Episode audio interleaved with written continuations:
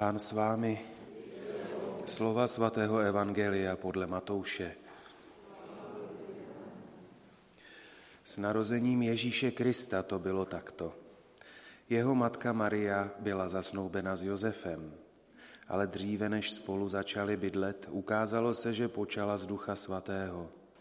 Protože její muž Josef byl spravedlivý a nechtěl jí vydat pohaně, rozhodl se tajně se s ní rozejít. Když už to chtěl udělat, zjevil se mu ve snu anděl páně a řekl, Josefe, synu Davidův, neboj se k sobě vzít svou manželku Marii, vždyť dítě, které počala, je z ducha svatého. Porodí syna a dáš mu jméno Ježíš.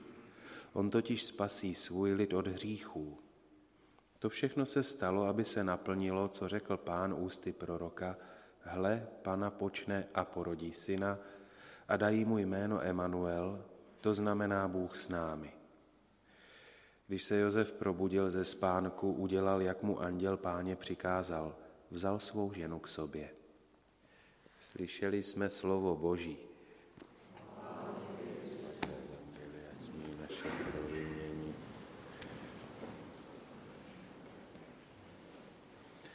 Už za dva dny oslavíme narození Krista a všechno to, co nám liturgie nabízí v těch posledních dnech, tak nějak před touhletou oslavou Kristových narozenin, tak všechno nás uvádí právě k této slavnosti. Pomaličku a jistě jsme vedeni i těmi texty, které nám představují vlastně, co všechno se událo bezprostředně před Kristovým narozením. A tak nějak je ten celý advent nastavený, aby nám nějak pomohl směrovat ke Kristu, k jeho narození, k tomu, co přineslo jeho narození do světa a do našeho osobního života. Celý advent je vlastně nastavený i tak, že nám pomáhá nějak napravit, upravit ten směr naší životní cesty, případně nějak změnit něco v tom našem osobním příběhu, který tady na zemi prožíváme. A do toho nám pěkně zapadá i ten dnešní příběh z Evangelia. My tím, jak jsme v průběhu adventu pročítali liturgické texty, tak jsme mohli vlastně se seznámit a blíž poznat a zase si připomenout důležité a velké osobnosti, jakými jsou například Jan Křtitel, o kterém jsme tady mohli uvažovat, jistě jsme uvažovali a nejenom tady, ale i běžně doma, anebo ve chvílích, kdy jsme Jana Křtitele tak nějak si připomněli, vzpomněli na něj.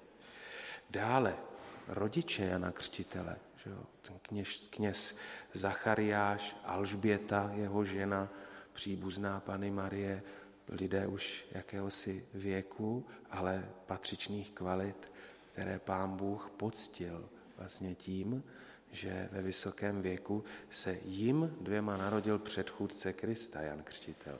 To jsou velké osobnosti. Pak jsme se v průběhu adventu seznámili blíže, anebo jsme tak nějak blíže nahlíželi na drobnou nazareckou dívenku jménem Maria, která se stává Matkou Boží. Že jo? A teď u nich, u všech jsme vždycky mohli co si vysledovat, co si, co prostě může být jakýmsi vodítkem do toho našeho osobního příběhu. Jak už jsem řekl, nejenom Zachariáš s Alžbětou vynikali určitými kvalitami, každý z těch, které nám advent tak nějak tady představuje a představoval a s kterými nás tak nějak jako blíž seznamuje, ať je to ten Jan Křtitel, ať je to Maria sama, nebo ať je to tedy Zachariáš s Alžbětou, tak každý z nich má cosi ve svém životě, ve svém osobním příběhu, co může být dobré, prospěšné, pro nás samotné. A tak nám do toho dneska pěkně zapadá ten další příběh, který nám zase přibližuje ještě jednu velikou osobnost, která má velkou spojitost vlastně s příchodem Krista a je to svatý Jozef. Prosím pěkně, svatý Jozef je další osobností, která má co říct do našeho života. Svatý Jozef je další osobností, kterou je třeba blíž poznávat. Svatý Josef je další osobností, s kterou je třeba být tak nějak ve spojení. Tak pojďme se podívat na ten příběh znova, co jsme teďka dočetli v tom evangeliu. Maria byla zasnoubena s Josefem. A víme, že v té kultuře, v té době, v těch časech, prostě ještě v čase zasnoubení spolu ti dva nežili. Jo. A tak prostě je zvláštní, že Maria je v jiném stavu a teď samozřejmě ten svatý Josef nic netušíc musí se zabývat tím, jak k tomuhle mohlo dojít. Takže je celkem jisté, že když se ukázalo, že jeho snoubenka, s kterou on ještě nežije, je v požehnaném stavu, která mu zatím nic nezdělila, nic neřekla. My se můžeme ptát, proč, jestli se bojí jeho reakce, nebo jestli počítá s tím, že pán Bůh to má ve svých rukou a nějak to řešení přijde od něj, tak, nebo možná čekala na ten správný okamžik, kdy bude moct Josefovi sdělit úplně všechno, co se přihodilo. Takže když Josef toto všechno tak nějak jako poznává, že ona je v požehnaném stavu a že k tomu tak prazvláštně mlčí, tak musí, musí prostě začít uvažovat, musí rozmýšlet. On je tím, kdo je nějak tak jako v té fázi své životní, kdy tvoří jakýsi plán a teď do toho vstoupí tato nečekaná událost nebo tohleto nečekané, prostě eh, tento nečekaný stav a on musí rozmýšlet, co dál. Slyšeli jsme, a tak nějak se to o Josefovi vždycky hovoří, že, jo, že jeho základní charakteristikou je, že je mužem spravedlivým. No ale ne snad ve smyslu tom, že by teďka se spravedlivě nahněval a chtěl nějak Marii prostě vydat té jednak veřejné ostudě a potom teda spravedlivě vydat zákonu, neboť zákon toto přestoupení, jaké si to z nás jako, e, vlastně trestá ukamenováním, to Josef nechce. Přesto je spravedlivý. Spravedlivý v tom smyslu, že je milosrdný a hledá ohledu plné řešení. On chce nějak celou situaci se svou zatím snoubenkou řešit bez rozruchu. Tam je důležitá věc u Josefa, které si můžeme povšimnout a která může být jakýmsi vodítkem tedy do toho našeho osobního příběhu a života, že má pochopení. A kromě pochopení má taky trpělivost. On čeká, zda dostane nějaké vysvětlení. A má pochopení, proč Maria zatím mlčí. A přesto myslí na to, jak ji zachránit, respektive jak ji uchránit, jak jsem říkal, protože takové selhání zákon trestá ukamenováním.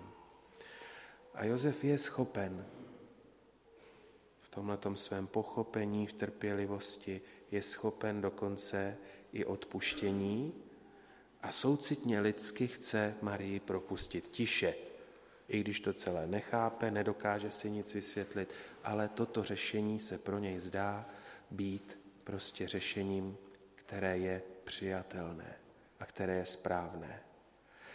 A vysvětlení mu potom přichází samozřejmě skrze anděla, že jo, všechno to dostal vysvětleno a to, že po probuzení udělal, co mu anděl sdělil, to nemusíme hodnotit u svatého Josefa jako nějakou slepou poslušnost, vůbec ne. To je totiž výsledek jeho uvažování. To je další jeho charakteristika. To je další důvod k vysvětlení jeho lidské velikosti. Víme, že v Evangeliu Josef nikde nehovoří, nemluví, ani slovo nepadne od něj. Zdá se tak jako být takovou postavou, která stojí někde v úzadí, jo, ale on je přitom ohromnou osobností. Je vzorem toho, jak řešit v životě člověka to, co ho přesahuje. Je vzorem toho, jak si poradit s věcmi, kterými, kterým hned nerozumíme, respektive jak se k takovým záležitostem stavět. S pochopením, s ohleduplností, trpělivostí. A tak, když už jsme se v adventu postupně tedy seznamovali s osobnostmi, které jsem tady už jmenoval a teď je znova jmenovat nebudu. Dnes zůstáváme u svatého Josefa. Mohli jsme si teď všimnout toho, čím je pro nás velikým, tak ať je v těch věcech, které jsou možná pro nás těžké, ať už je to to pochopení, ohleduplnost, trpělivost nebo schopnost odpustit,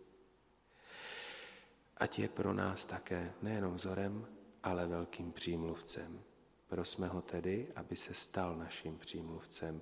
Prosme ho těmi krásnými slovy svatý Josefe, oroduj za nás. Amen.